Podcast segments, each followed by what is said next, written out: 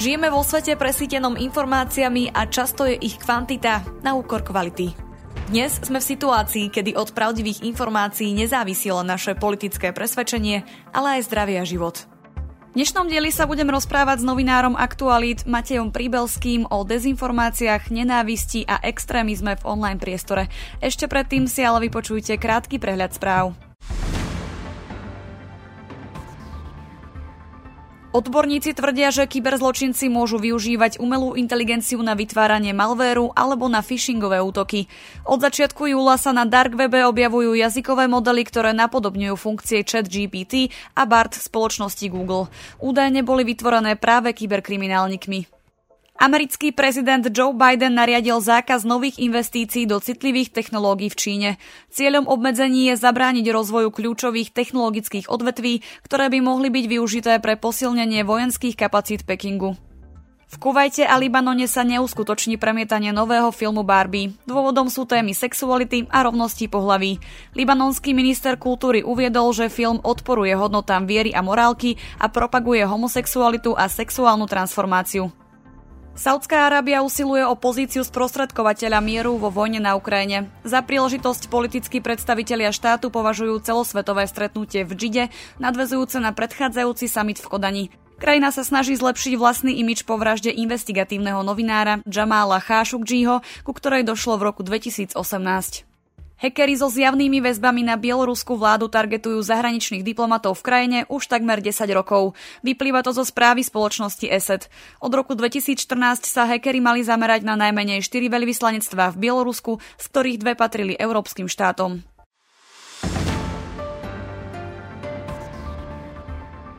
Mojím dnešným hosťom je Matej Príbelský. Ahoj. Ahoj, ahoj. Ďakujem za pozvanie. Si jedným z novinárov, ktorý sa na Slovensku venuje problematike dezinformácií, prípadne aj otázkam extrémizmu či radikalizácie. Prečo práve tieto témy? Má to dva rozmery. Jeden je, že, že do veľkej miery som v minulosti inklinoval uh, k takýmto názorom alebo názorovým prúdom uh, aj ja. A druhý rozmer je, že počas pandémie sme mohli vidieť, že veľa ľudí z tradičných médií presedlalo práve na sociálne siete, na všelijaké o, pochybné zdroje.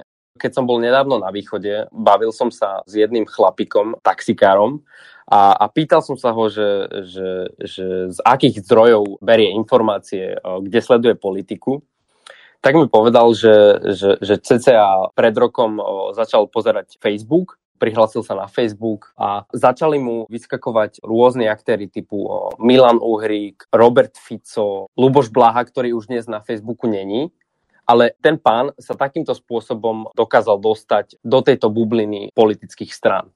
Čiže preto považujem za dôležité sa, sa tejto téme venovať, pretože vidíme, že, že naši blízki, naša rodina, naši kamaráti často berú informácie zo, zo sociálnych sietí a nie vždy si úplne dobre overia, k čomu sa dostávajú.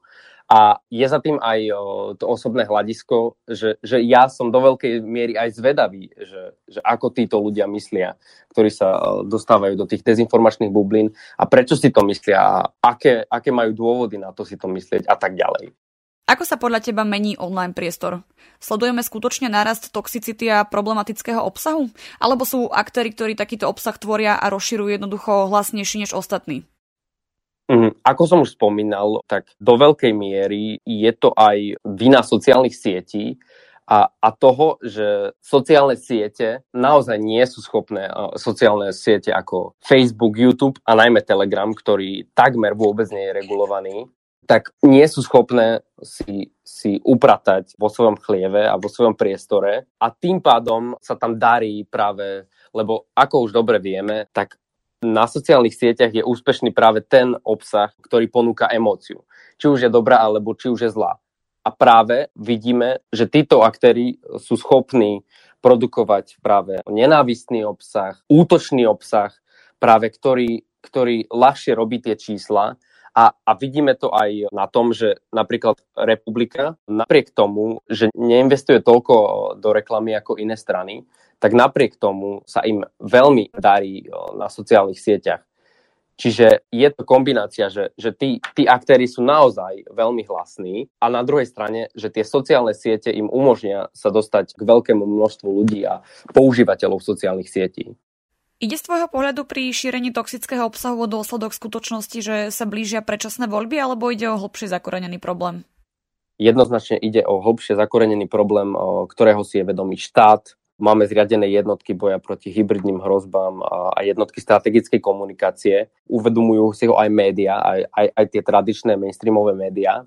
A uvedomujú si ho aj rôzni jednotlivci, ktorí sa zaoberajú bojom proti dezinformáciám. Fakt, že idú predčasné voľby, však znamená automaticky, že, že ten obsah, že tie emócie sa bičujú, jednoducho na sociálnych platformách prevláda práve hate. Ako vidíme z najnovších dát, tak tam dominujú práve politici, ako je Milan Uhrík, Tomáš Špaček, Robert Fico a ďalší. A to sa potom práve ukazuje na tých preferenciách, že politici prestali potrebovať tradičné médiá. Našli priestor, v ktorom nie sú konfrontovaní, kde môžu bez akékoľvek konfrontácie alebo akékoľvek spätnej väzby, ktorá nie je nevyhnutne dobrá, vedia šíriť svoje heslá a vedia ich dostávať medzi tisíce ľudí.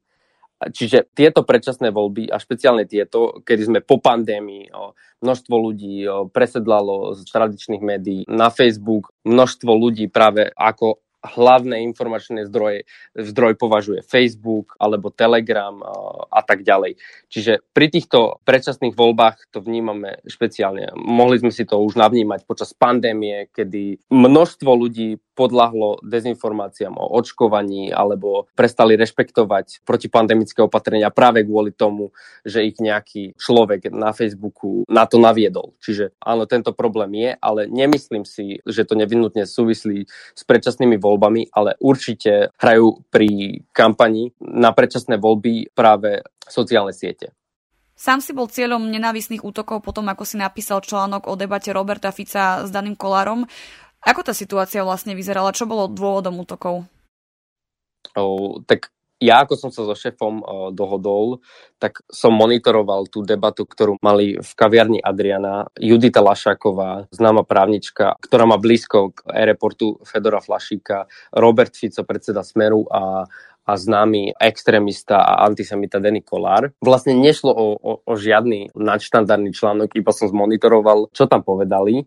A netrvalo dlho, kým vlastne si to všimli aj nejakí extrémistickí alebo dezinformační aktéri. Mimi Šramová, ktorá píše pre e-report a robí rozhovory pre e-report, tak ona ako prvá na to upozornila na Telegrame. Následne sa to dostalo k Dennymu Kollárovi, ktorý svojich fanúšikov vyzval, aby mi napísali svoju spätnú väzbu a, a čo si myslia o mojej tvorbe, o mne. A netrvalo naozaj dlho, kým začali naozaj chodiť akože nechutné správy, či už k mojej matke, ku mne, že jeden Kuciak tu už bol, všelijaké invektíva som dostával za vlastný článok, ktorý bol iba monitorom debaty, ktoré robíme štandardne. Keď sú televízne diskusie, tak robíme monitor z toho. Čiže ja som vlastne nič nad rámec toho, že som opísal, čo sa tam hovorilo, vlastne neurobil. A takúto vlnu spätnej väzby to vyvolalo v tom dezinformačnom prostredí.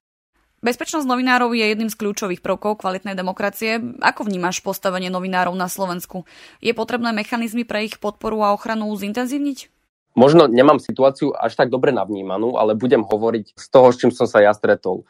Čiže ako náhle sa stali tie útoky, tak ma fakt v priebehu niekoľkých desiatok minút oslovilo investigatívne centrum Jána Kuciaka, ktoré má zriadenú platformu Bezpečná žurnalistika, na ktorej novinári môžu nahlásiť útoky. Či už sú to fyzické útoky, alebo, alebo nejaké internetové útoky a nadávky. Takže z môjho pohľadu, ja som to nahlásil investigatívnemu centru Jana Kuciaka, ktoré to potom preposlalo Reportérom bez hraníc a tí to následne dotiahli až na, na Radu Európy, ktorá vyzvala Slovensko, aby do októbra odpovedala na to, že či berú zodpovednosť za to, za tie útoky, ktoré sa stali. Čiže ja si myslím, že bezpečnosť novinárov stále zostáva v rukách jednotlivcov a niekoho mimo štát, čiže investigatívne centrum Jana Kuciaka.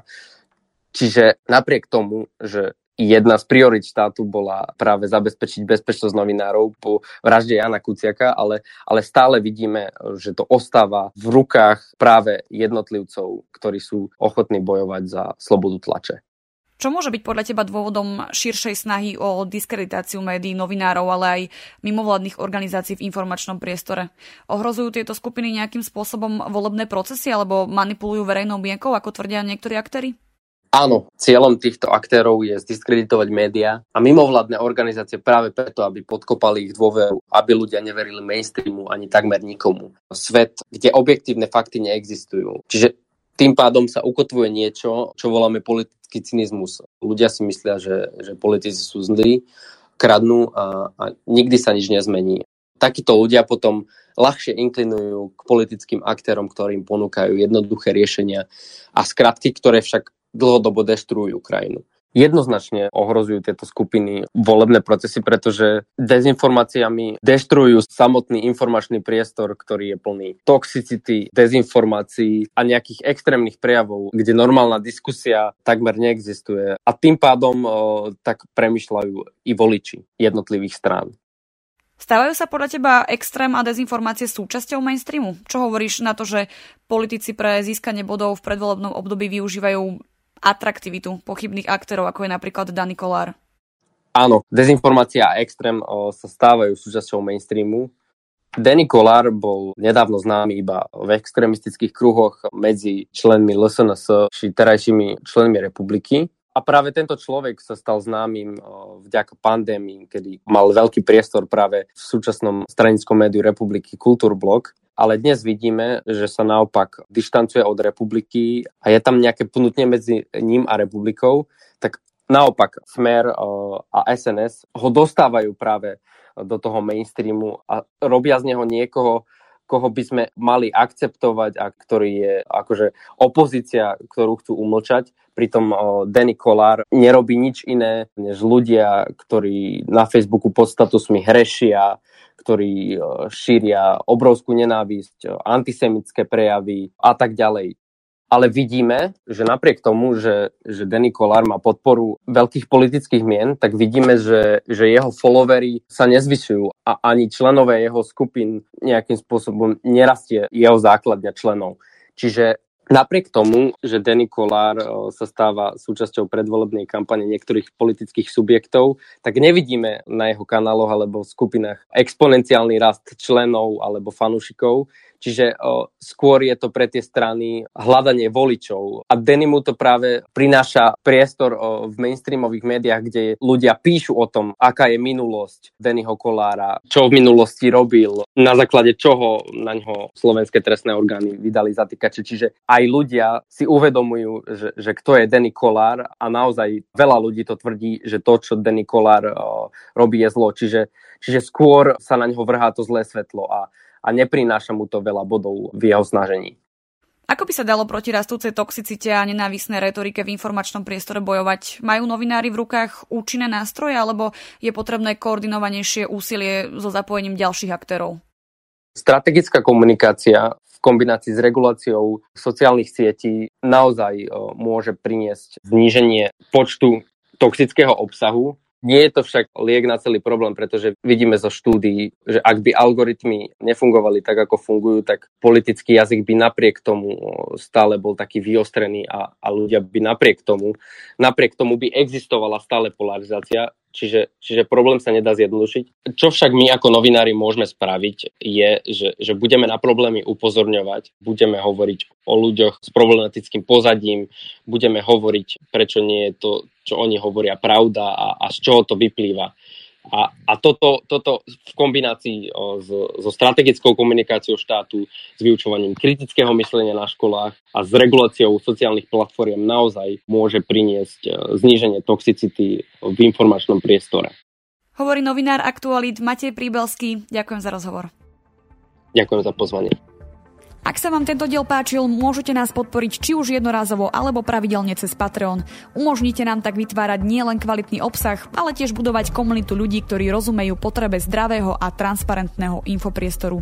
Viac informácií nájdete na stránke infosecurity bodka es ká v sekcii podpora. Na príprave podcastu sa podieľal Peter Dubovci. Táto epizóda vznikla s podporou Open Information Partnership. Verím, že si nás pustíte aj na budúce.